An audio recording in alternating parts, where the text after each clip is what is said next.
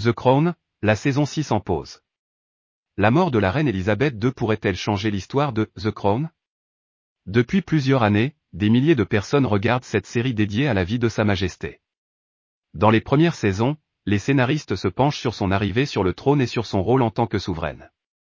Dans les suivantes, l'histoire se concentre sur son couple avec le prince Philippe et aussi sur la naissance de ses petits-fils, William et Harry.